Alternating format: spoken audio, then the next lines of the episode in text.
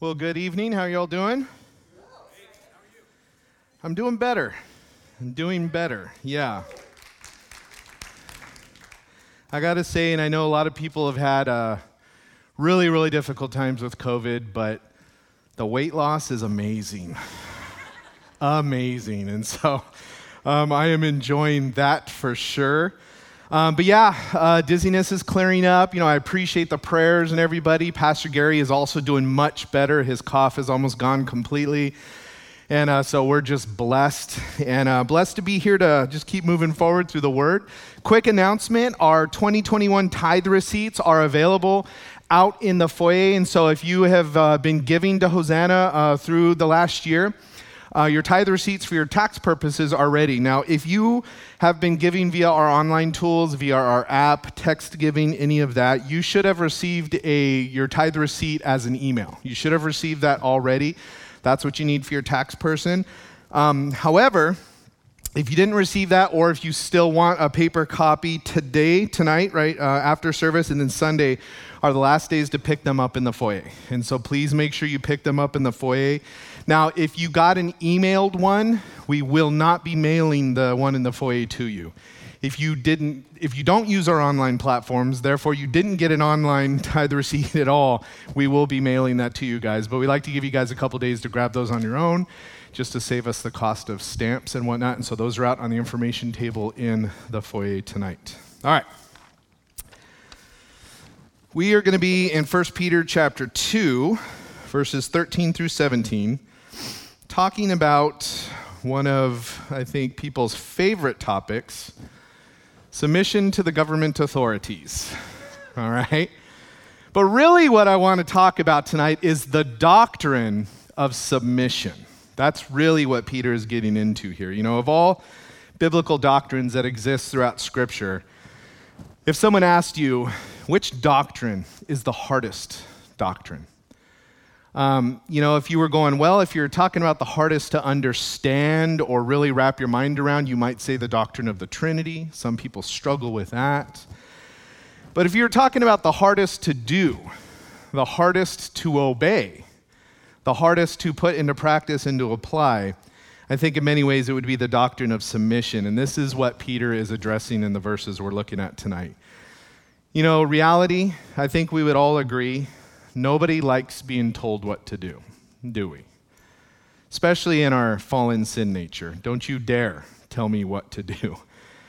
Nobody likes when their personal right to choose, their, their personal right to self determinate is taken away or hindered. Nobody likes that. And as a matter of fact, I think in many ways, um, our American culture, the very culture we have here in America, is based on the idea that we have freedom we have freedom from restrictive laws of a tyrannical government. That's how our country began, right? We were fleeing tyranny.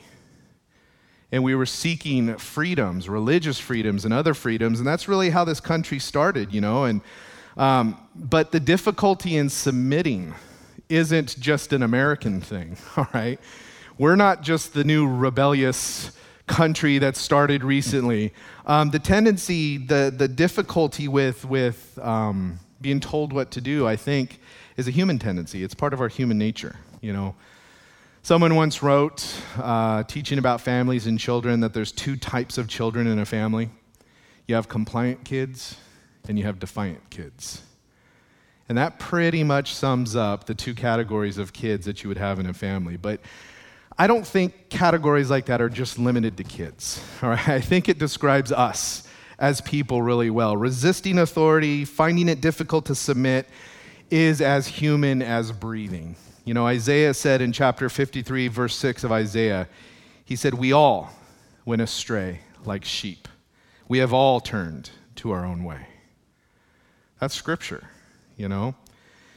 Now, even though it's human nature to want to resist against authority, to, to, to, to struggle with submitting to, to authority around us. The danger in, in our lives and the danger in our world is without submission, there is no safety. Without submission, there is no security. Without submission, there's no protection. And one commentator I read today said, without submission, there is no music.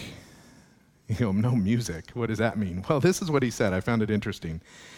He said there was a meeting of the American uh, Psychological Association, and in this meeting, one of the members described how members of a symphony orchestra perceive one another, all the different members of a symphony orchestra, right? And what he found out in his study is that the percussionists, the drummers, they were seen as insensitive, unintelligent, hard of hearing, but fun loving.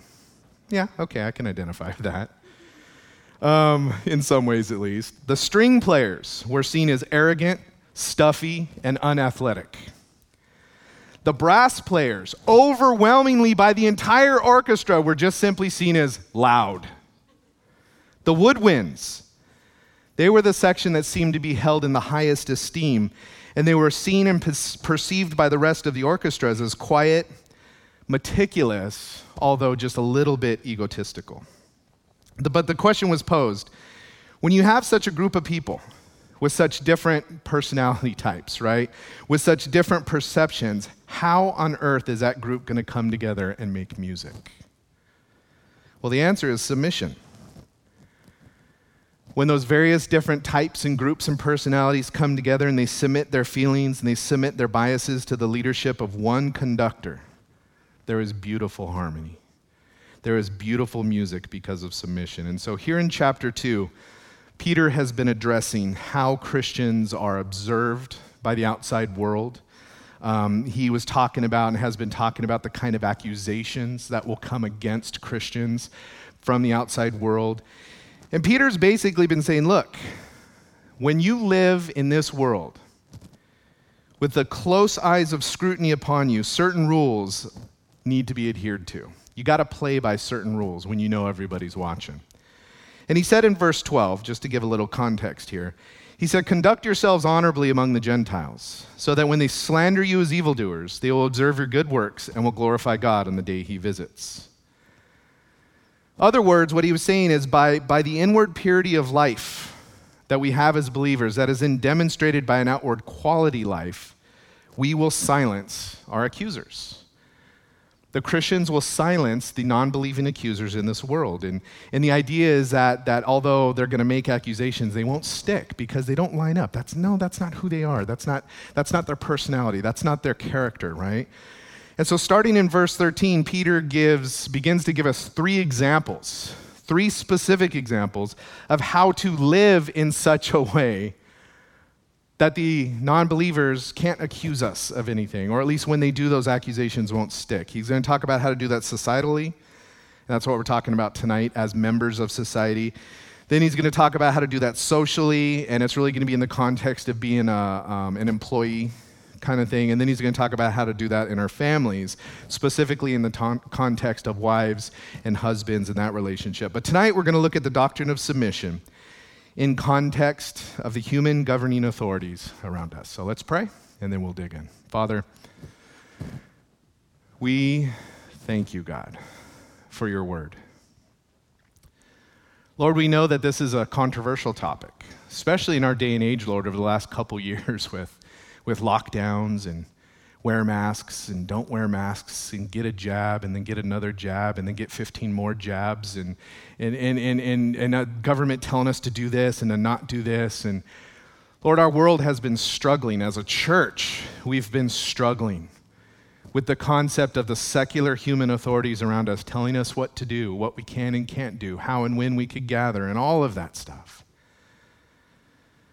Lord, I am so thankful that your word speaks loud and clear and that God, as your children, as your people, we are called to live according to your word, not according to our own bents, not according to our own biases, not according to what we want, Lord, but we are called to live according to your word and what you want, even if we don't like it. As the Lord, as we look at your word tonight, I pray, God, that you would speak loud and clear to every single one of us, God. That we would understand the call on our lives to submit to the human authorities around us, even if they're uh, ungodly. But God, that we would learn what that means, how that applies in our lives, Lord, but most importantly, we would learn why you tell us to do that. And so, God, we invite you to just do your work in our hearts tonight. Speak to us, Lord. Challenge us if we need to be challenged, God. But Lord, may we hear your heart for our lives, your heart for how we're to live in this world, God. That we would be lights of the gospel, blameless, above accusation, prayerfully being tools used to lead other people that don't know you to their own salvation in Jesus Christ. Lord, we thank you. We love you so much. It's in Jesus' name we pray. Amen. All right, so let's read all the verses together and then we'll dig through. Starting in verse 13, it says, Submit to every human authority because of the Lord, whether to the emperor as the supreme authority or to governors as those sent out by him to punish those who do what is evil and to praise those who do what is good. For it is God's will that you silence the ignorance of foolish people by doing good.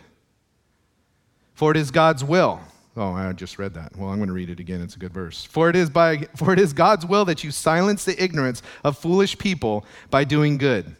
Submit as free people, not using your freedom as a cover up for evil, but as God's slaves. Honor everyone. Love the brothers and sisters. Fear God. Honor the emperor. So, in these verses here, we're going to get four aspects of, of what I'm calling the doctrine of submission, right? Four aspects, four traits of it. We're going to see one, the principle of submission, what the principle is. What, when we talk about the doctrine of submission, what is the principle that we're to live by? We're going to look at the particulars of submission, which is pretty much in these verses who we're to submit to when it says to submit. We're going to look at the purpose of submission, which is why we should be uh, following God's uh, teaching on this idea of submission. And then finally, just really the practice of submission. And so he starts out there in verse 13. This is the principle of submission submit to every human authority. Now, that's a tough one for a lot of people. It's a tough one. That word submit there is the Greek word hupotasso. It means to arrange in an orderly fashion a group of soldiers under a ranking commanding officer. So when he says submit there, the idea is this military term that has military use to organize the troops in an orderly fashion under a ranking commander. Now, it's not used here, however, in a military sense, right? It's not saying submit to the human authority. Aha, Pastor Nathan just said we're supposed to rise up and overthrow the government. no. No, what he's using here is this term hupotasso. When it's used in a non military sense, what it's saying is voluntarily cooperate. That's the idea of hupotasso. It also carries the idea of helping somebody carry a heavy load. But when he says submit to every human authority here, he's saying, look, voluntarily arrange yourself in an orderly fashion under the authority of those in charge. Voluntarily. The point is, is that believers, Christians within the societies we find ourselves in, should not be known as subversive troublemakers. Believers should be known, seen, observed as what one would call a model citizen. That's what we're called to be as believers in the societies that we find ourselves in. Now, before you get all upset about being a model citizen, right? I want you to notice that verse 13 doesn't say submit to every human authority as long as it is of the political party you identify with. That is not what it says. As much as we might like it to say that, it doesn't say that.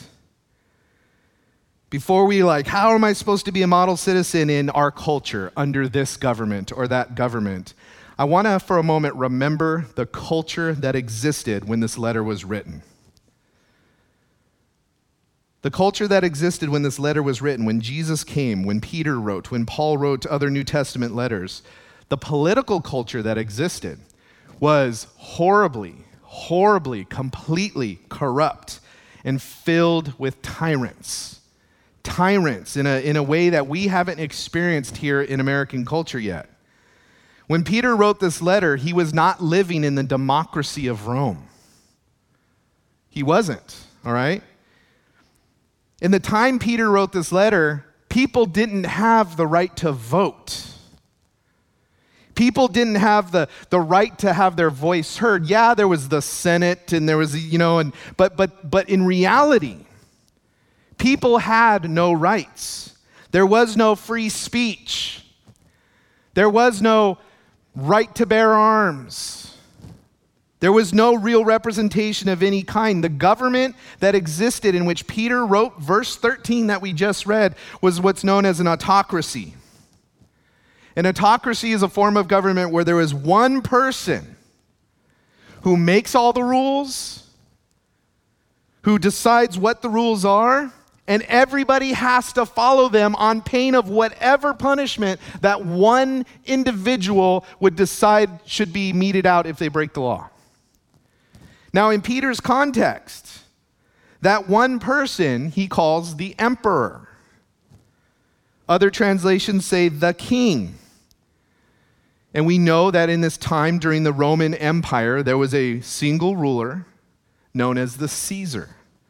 The Caesar was in charge. At the time of 1 Peter, it was Caesar Nero who was in charge of the Roman Empire. Now, at this time of this letter being written, where Peter says, submit to human authorities, the Caesars that were in charge weren't just the head of the government, they were worshiped as gods by the people on pain of punishment. What I mean by that is once a year, people in the Roman Empire, they had to go stand before an altar they had to take a pinch of incense and throw it on the altar and proclaim in, in the front of witnesses, Caesar is Lord. And when they did that, they were given this little certificate called a libellus. The libellus was a certificate that proved that they had indeed come and worshiped Caesar as God this year. Have a nice life. We'll see you next year. Can you imagine that today? Whoever the president is, Biden, Trump, Reagan, whatever your favorite one is, think about having to go once a year to an altar somewhere, grab a pinch of incense, and say, They are Lord. And you had to get your little passport that proved you did it. That's the world where Peter wrote what he wrote. Once they got their libellus, they were free to go worship any God they choose, but they had to worship Caesar as God first. Problem for the Christians is the Christians would have to go in their once a year thing. They would round up all the people, say, Look, you need to go do this. You need to go proclaim Caesar's Lord and get your libellus. And the Christians were like, Nah, Jesus is Lord. And they got in trouble and they got persecuted and they got harassed and they got arrested. And there was all kinds of, of difficulty that came on the christians because they simply wouldn't say caesar is lord. Jews living in judea remembered guys like herod the great. Herod the great was the ruler the provincial ruler who said you know what? I'm going to decree a law right now. I want all babies under the age of two years old. All the male babies, murder them all. Because I heard that the Messiah is, is, is to be born. And so, legal, legal proclamation, murder all the children. The Jews remembered guys like this. At the time of 1 Peter, slavery existed in epidemic proportions in the Roman Empire. Some historians say that there was 3 slaves to every one free person in the Roman Empire. That's a lot of slaves that existed. When it came to taxes, the people were taxed way worse than anything we've ever experienced here in America. It was absolutely oppressive. It was this world that Jesus Christ came as Messiah. But he didn't come as the people were expecting. Right? They thought the Messiah is going to show up He's going to deliver everyone from this oppression that Rome has us under. He's going to deliver us from this cruel single ruler system where the person could just decide to kill you if they wanted to for any stupid reason. But he didn't do that. Jesus never picketed. Jesus never told his followers to organ a 1,000 Christian march on Rome. He never told his followers to organize a march in Jerusalem. He never said, hey guys, let's get together to protest the cruel government. Jesus never started an insurrection. Jesus never really tried to even win any culture war, if you will. And it surprised people so much, those that were expecting the Messiah to come and basically kick Rome's butt. They were so surprised that he wasn't doing anything that, that these various groups of people that hated each other ended up getting together one time to trap Jesus. And so these two groups got together. One of the groups was the Pharisees. These are religious leaders, Jewish religious leaders that hated Rome.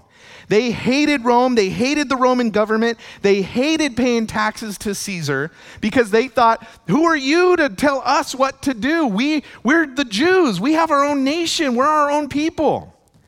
But then you had this other group called the Herodians that thought, I know we're Jewish and stuff, but it's okay to follow Rome.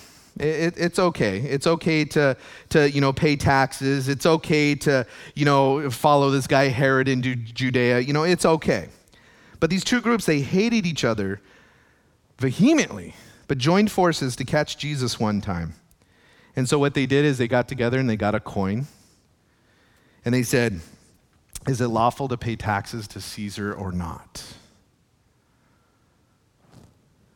They thought they had him.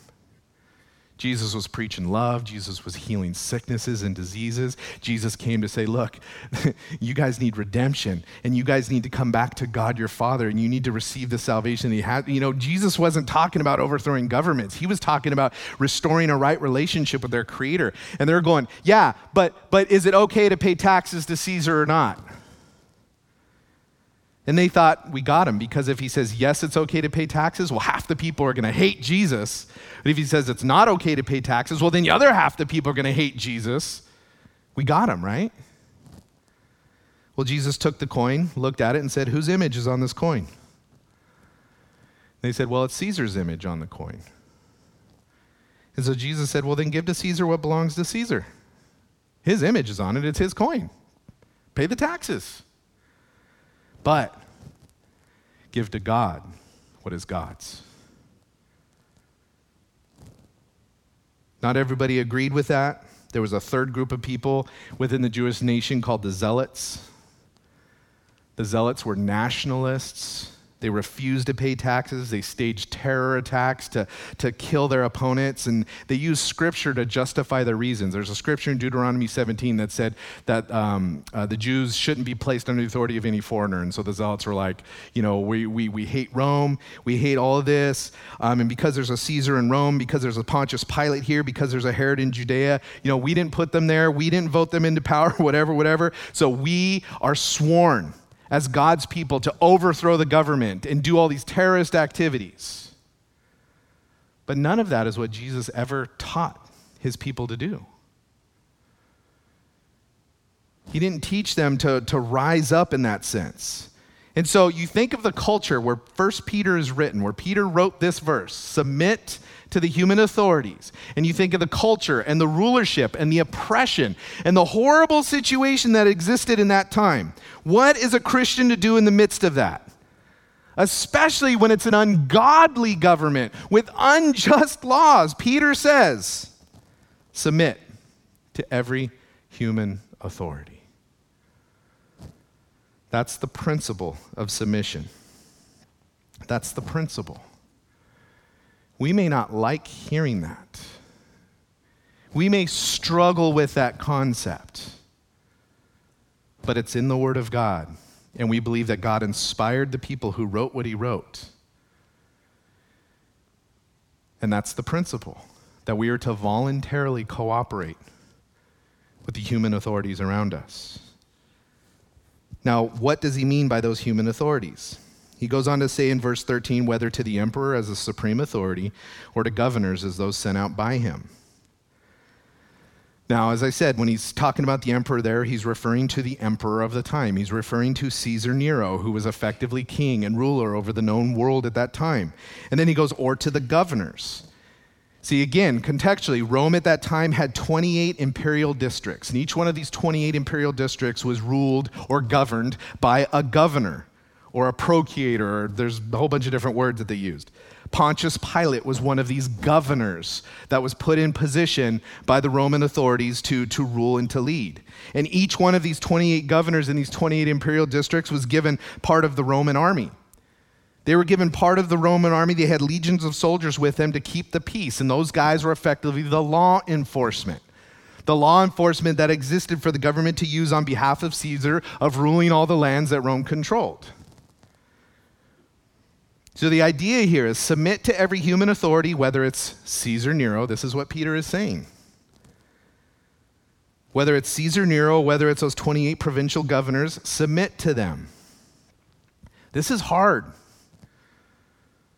This is hard to deal with, especially if you consider the background that as Peter is writing this letter, he is only one to two years away from what's called the Great Persecution. The Great Persecution was a time just one or two years after Peter wrote these words to the Christian church where Rome caught fire and it burned down.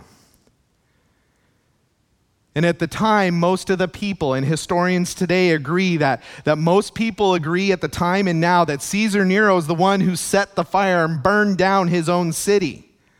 And it was such a huge controversial thing, he needed a scapegoat. And so Nero decided to blame the Christians, blame the Christians for burning down Rome. And he was Caesar Nero after all, so who was going to argue against him, right? The Christians did it. Sometime later, Nero got more and more crazy. He got into chariot racing had his own track made and would race his chariot around the track. And as he got more into playing race cars, he was like, you know what, I want to I want to race my chariot at nighttime. But there was no electricity during that time. And so what he would do is send out his, his people and his army to gather up Christians because the Christians, they were the ones that burned down Rome, right? Nobody's arguing with me, right? I'm Caesar Nero. Cool. Gather up the Christians. And then I'm going to have those Christians covered in tar and pitch. And so that I can race my chariot around my track at nighttime, I'm going to have them hoisted up on poles and lit on fire to be living torches so that I could play race my chariot on my track. The early Christians had serious challenges in their day when it came to the human authorities that ruled over them. They had challenges that, that we've never experienced here in this time. Sure, there are difficulties today. There are things that I don't like. There are things that the government in California has done that I'm like, oh my goodness, you guys are dumb. I'm just so upset. There are things that our federal government has done, this administration, the previous one, every administration, things that I've done that, are, that I, just, I just so passionately disagree with. But I've yet to find myself living in a society where my friend was, was covered in tar and pitch and raised up as a living, burning torch so that Biden can drive his race car around a track. And yet, this world where Peter is writing, he's saying, submit to these human authorities, we have to understand what God is saying here. We live in a world that is often filled with Neros and Hitlers and other tyrannical leadership, difficult leadership. There are Christians that live in countries right now that have rulership and leadership over them that says, if we find out you're a Christian, we will kill you and your family. And yet the Bible tells us submit to the human authorities. Wow. Is there ever a time, and I want to address this, when a Christian can or should defy and not obey and not submit to the human authorities that are over us? Yes, there is absolutely a time, but, but, but here's the, the rule the idea is that we submit until submitting to earthly authority makes us not submit to heavenly authority. We obey until our obedience to the human authorities makes us disobey God. That is a biblical principle we th- see throughout Scripture. At the point where our obedience to the human authorities makes us disobey God, a whole other set of rules comes into play. Let me give you some examples. In the Old Testament, you had the Pharaoh of Egypt, the ruler of the known world at that time, commanded the Hebrew midwives to kill all the boys among the Hebrews. It was a law passed by the, by the, the one and only powerful leader of the government there. But in Exodus 1, it tells us they refused to do it. It says the midwives feared God and did not do as the king commanded. Why? Because sanctity of life is important to God. Life is precious to God. And if the government ever comes and tells you, here, I'm going to put this gun in your hand and I'm commanding you by law to pull the trigger and murder this person, that is the moment where you say, I am sorry. I will not submit to your authority because I am not to murder anybody. Later, you had King Nebuchadnezzar tried to force Daniel and his buddy, buddies to, to violate their, their religious kosher dietary rules, and they refused to do it. It says in Daniel chapter 1 Daniel purposed in his heart that he would not defile himself with the king's delicacies. Daniel said, I am not going to obey you, human ruling authority, because that would mean I would have to disobey my covenant with my God. Later, that same king Nebuchadnezzar made a huge statue of himself and he passed a law that said everybody in the kingdom had to bow down and worship this statue. And in that story, it's Shadrach, Meshach, and Abednego, and they said, Nope. We will not serve your gods, nor will we worship the golden image. Later, King Darius passed a law that said nobody could pray to any other God except himself. Again, Daniel said, Nope. Because in order to obey you, I would have to disobey God. In the New Testament, we have the story of the Sanhedrin passing a religious law, saying that the name of Jesus could could no longer be preached.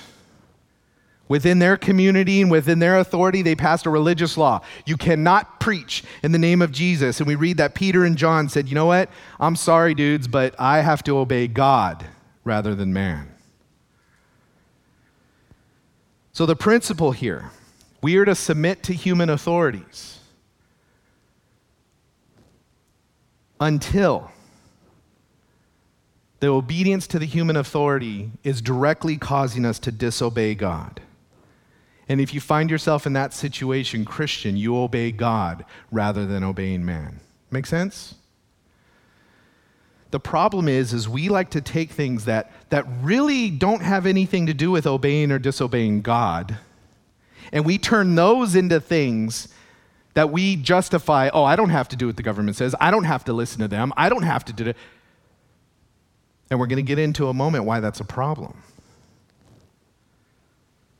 Verse 14.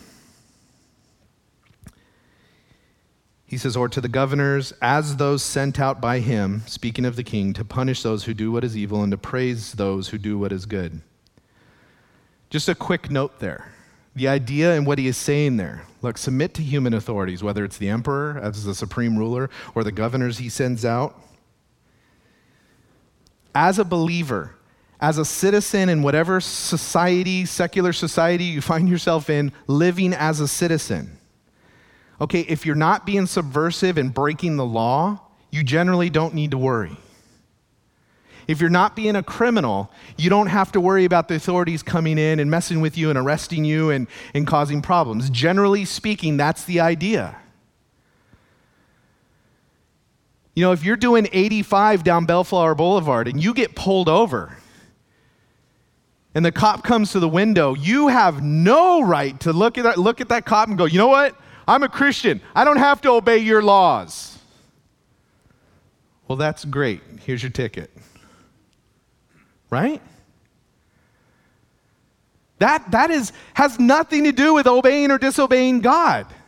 What you're being there is a poor citizen. And so, those laws that exist, those laws that are in place, you know, I know we live in a day and age where, where, where government is mistrusted and law enforcement is mistrusted. And over the last couple years, we've had so many difficult situations with law enforcement and those that have the, the legal power and authority to enact stuff. And there's been difficult cops, bad cops, that, that have caused all cops to have this horrible reputation. And, and, and yeah, there's, there's so much difficulty going on with our governmental human authorities. Nothing like there was was in the time of Caesar Nero, but still, but still, it's been a difficult situation. But the overwhelming idea for the Christian here is that law and order exists to protect society. Law and order exists to stabilize society. And Christians, we're called to be a part of that stabilizing influence within that structure of the society we find ourselves in. We're called to be a part of the stabilizing influence. We should generally be known for bringing blessing to the society we're a part of, not subversion, not government overthrow, not violent protests. We're not called to go set cities on fire and call them peaceful protests. That's not what we're called to do as Christians. What we're called to do is be model citizens within the place we find ourselves. Look at verse 13a again. It says, Submit to every human authority because of the Lord. And this is where we get into the why. Why is God telling us to submit, even when it's a horrible government? Because when we submit to the human authority, we're showing that we honor God. We're showing that we glorify God. When we, when we submit to every human authority, it says, do it because of the Lord. This is the purpose of submission. We had the principle of submission, we had the, the, the, the practical elements. Who's he talking about, right? But here, the purpose of submission that God is honored. God is glorified when his earthly representatives are seen as stabilizers in society. God is honored when, when, when his people are seen as the ones who follow the rules who do what is asked. And this is really should be the highest motivation to submit to the human authorities, not because we agree with them, disagree with them, have the same political bent. The, the highest motivation is because it brings glory and honor to Christ. Jesus himself said, If you love me, you will keep my commandments, right? You guys remember that one? If you love me, you will keep my commandments. Even this one, as hard as it can be to do so. God has a plan and a purpose in giving us his instruction, even when, when the authorities are, are, are, are oppressive over us. It glorifies God, it brings glory to his name. But look at verse 15. Peter says, For it is God's will that you silence the ignorance of foolish people by doing good. There are very few places in the New Testament where something is outright called God's will. You don't find it very often. You find it inferred. Very few places where something is called God's will. This is God's will. What is God's will here? It is God's will that you silence the ignorance of foolish people by doing good. What is the good he's talking about here contextually? It's submitting to the human authorities. We may not fully understand why, but, but parents, you get it. When you tell your kids, do the thing, and they go, why? And you say, because I said so. I am the authority, I have the right. That's all you need. That's all you need. And in this big picture here, it is God's will that we silence the ignorance of foolish people by doing good. Why, God, do I have to submit to the human authorities? They're corrupt. Why do I have to submit to their rules and laws? Why do I have to do what they say up until they're telling me to disobey God Himself? God, why do I have to do that? Because it's my will, God says. Because God said so. And again, he's referencing back to verse 12 when he said, Look, conduct yourselves honorably among the Gentiles. Why? Because they're watching you and they're waiting for you to trip up and they're looking for you to be a hypocrite and they're trying to find you who are the one that says that says you know look look be a good citizen and da da da da da and follow god and follow his rules. And they're like you don't follow right? They're looking for us to trip up at any time. They're always looking for a reason to dismiss god because of his children. You know i've talked to police officers in the past that just find it so hilarious that when they see that one car that's running the stop signs, running the red lights, breaking all the speeding laws, and it always has a Jesus fish on the back. And cops are like, yeah, we call them flying fish. Why do you think you don't have to follow the laws? Right? If you're going to drive like that, take the Jesus fish off your car. Just do that for me, okay? Or leave it there and just be a model citizen.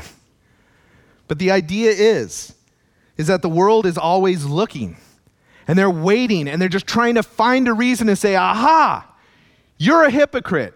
You're not sincere. What you preach isn't real. It can't be real because you don't live according to your own words. But it's God's will that we silence them by doing good. One of the best witnesses we have in this world is being model citizens. It's one of the best witnesses we have as believers. It's a hard witness, but it's one of the best. So, verse 16, he says, Submit as free people, not using your freedom as a cover up for evil, but as God's slaves. So, the central issue here is a good Christian should also be a good, excuse me, a good citizen. And a good Christian is a good citizen because they want to honor God. And when they do that, they have a clear conscience. And a clear conscience is a good thing to have. You see, Paul said it this way in Romans chapter 13, verses 1 and 2 Let everyone submit to the governing authorities, since there is no authority except from God, and the authorities that exist are instituted by God. So then, the one who resists the authority is opposing God's command, and those who oppose it will bring judgment on themselves idea God is the ultimate authority.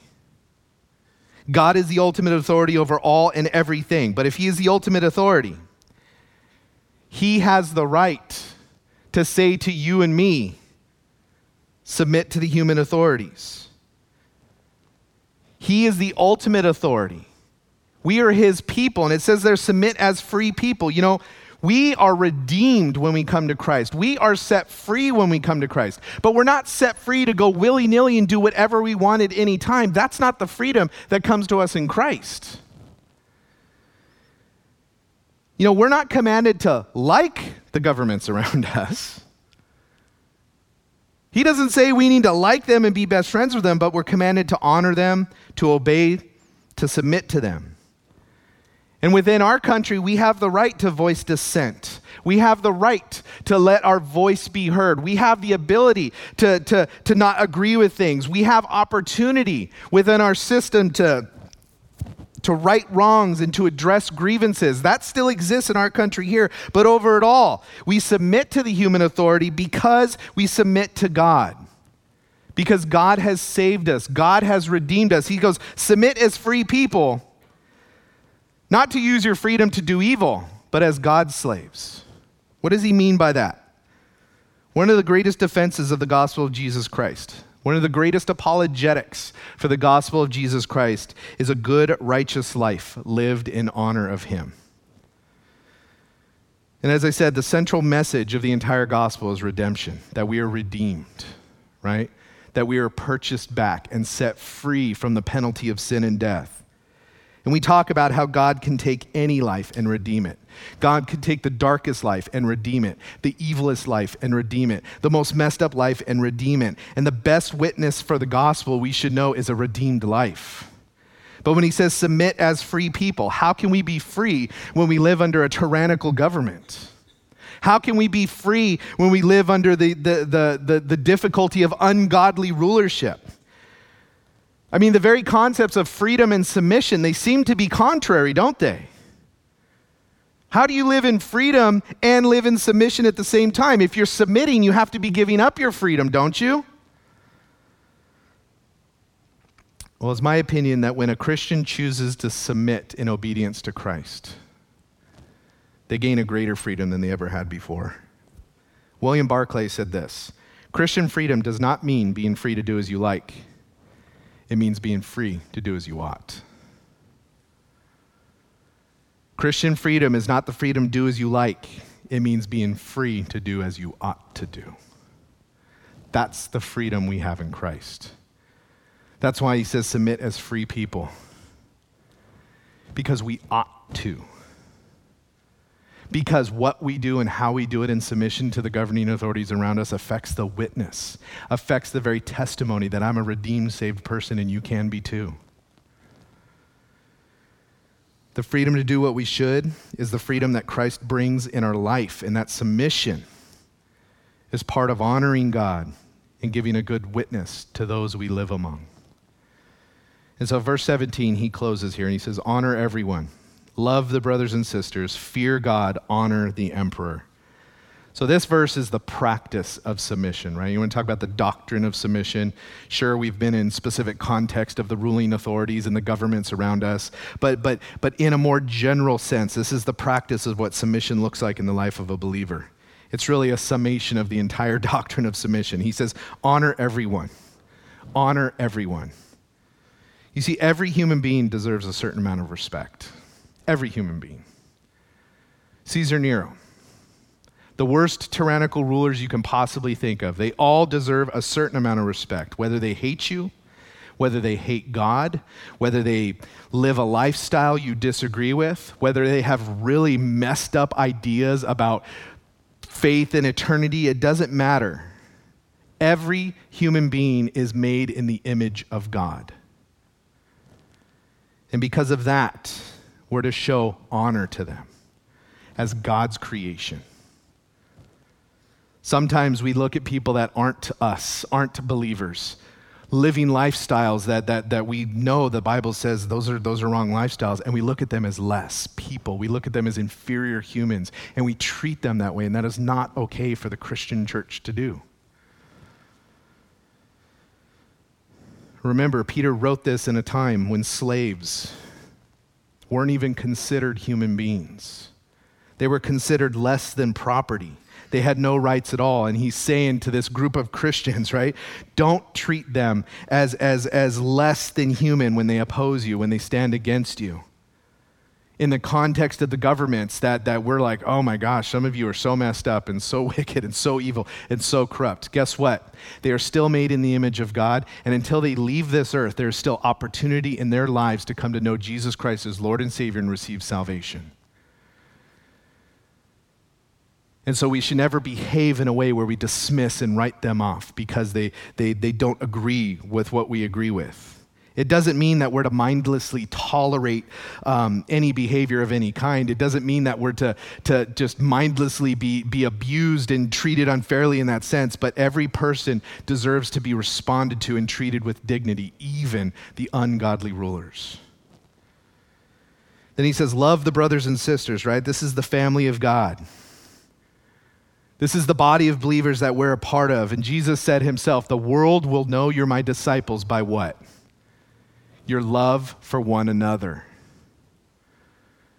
And so, as we mutually submit to one another and show deference and voluntarily cooperate with one another in the body of Christ, it glorifies God. He says, Fear God. That concept of fearing God there, it's not a crouching, quivering fear. It's talking about a reverential respect and awe of God that culminates in submissive obedience to the will of God. Fearing God means, Lord, I have such respect for you, such awe for who you are and your authority and your power and your call in my life that I'm going to do what you tell me to do. I'm going to submit to your will, Lord. And because we submit to Him, and because we submit to His will, and part of His will for us is to submit to the human authorities around us, we do it because He said so. That's fearing God. And then He says, honor the emperor. And this, we come full circle, right? Full circle in this section. We end where we began. However, it's interesting. This phrase here in the original language, it's slightly different than what he says in verse 13. In verse 13, he's dealing with the action of submitting to the emperor, right? submit to the human authorities, whether it's the emperor as the supreme ruler, right? He's talking about the action there. But here, when he says honor the emperor, he's dealing with the attitude of honoring the emperor. You know, it's one thing to submit to the human authorities around us, it's something completely different to do it with the wrong attitude, right? Parents, again, it's different when your kids go, Yes, mom, yes, dad, and they do the thing Some altogether different when they like cross their arms and they throw their butt down on the couch and they're like, fine, I'll sit here. Right? Okay, well, that's a little bit different, isn't it? It's a little bit different. We can disagree with the governing authorities around us, but believers shouldn't be people who submit begrudgingly with sneers on our faces, shaking our fist, bad mouthing. It doesn't matter who's in office. What this means is in our submission to them, as believers, to honor them, as he says, to honor the emperor here. is to care about their well being to the point where we'll say, Look, I disagree with them, but I'm going to pray for them. I'm going to pray for them. I'm going to pray that if they don't know Jesus, they come to know Jesus. And if they do know Jesus, they would grow in that relationship, that they would rule well, that they would rule with wisdom. I'm going to, I'm going to show them honor by, by caring about them and their soul and praying for them because of the place they're in and the authority they hold. And as Romans said that, because the place they're in and the authority hold seems to be because God allowed them to have it. And so we show honor we submit to them in that instead, instead of saying, I'm writing them off and I don't care about them, to say, no, no, no, I'm going to pray for them. I'm going to pray for their soul. I'm going to pray for the job they're doing. I'm going to pray for, for everything that is involved in that. So, how do we get along and perform all this and do what we're commanded here in the Word of God? How do we do this when we have so many differences with some of the ruling authorities over us? We have different ideas, different agendas, different points of view, different morality. We do it by making our own ideas, our own hearts, our own biases subservient to the conductor of the church, Jesus Christ. We do it by submitting ourselves ultimately to Jesus Christ, submitting to his lordship and when we do that as the Christians, we voluntarily cooperate with Him in submitting to Him. We, we end up marching together in lockstep, in unison, following His will and His way. And as we do that in submission to Him, by following His will to submit to the authorities around us, we are going to show the world around us who the God is that we serve. Even when we don't like it, even when we don't feel like it, it honors God. So if you haven't been praying for our leaders, I just challenge you guys to go home this week and make a list. Start with the president and Congress, and especially start with the ones you really don't like. Go through the states and local governments. Make a list and pray for them. Pray for them. Pray for their salvation if they don't have it, if you don't know. Pray for it. Pray that they would rule well. Pray for their well being. I guarantee as you pray for those rulers above us, especially the ungodly ones, you're going to find yourself not really able to have hate and bitterness in your hearts towards them. But instead, you're going to find yourself with a, with a grace and a mercy and a submission that is the will of God in our lives as believers. Why? To silence the foolish around us by the good works we do as model citizens. Amen? Let's pray. Father God, we thank you, Lord, for your word. Bless us, Lord. Speak to us. Help us. Lord, sometimes when it comes to looking at the ruling authorities around us, God, as Christians, as the church, we can sometimes inadvertently put people on pedestals because they happen to be a believer. And we raise them up even in an ungodly way because we're, we're so hopeful that finally somebody that knows the Lord's in office and maybe things will be different. And God, we're to pray for them. We're to encourage them, but God, we're called to do the same even with the human authorities we don't agree with that, Lord, as Christians in this world, we would know that for one, while we are temporarily here citizens of, of, of America and whatever other country we find ourselves in, that we are ultimately citizens of heaven. And that we were called to represent the ultimate King of Kings, Lord of Lords, the ruler in heaven over all creation. We're to represent him here in this world. And so, Lord, may we take that witness that we have very seriously, God, that even though we don't agree with the things the government does around us, Lord, that insofar as those things aren't expecting us legally to disobey you, God, that we are to submit to those things. We are to work within the frameworks that exist around us, Lord. But God, at the same time, Lord, at the very moment, the very second that the authorities around us, by mandate, by law, direct us to disobey God Almighty, Lord, that we would collectively in that moment say no. Because, God, we know that you are the ultimate authority. And so help us, Lord, every day of our lives to be, be the people you're calling us to be as people who live here on this earth. That we would be a witness of the gospel that we would be a witness of the redemption that is available to those who are captive by sin in this world. Lord, we thank you. We love you so much. It's in Jesus' name we pray. Amen. Well, let's worship, guys.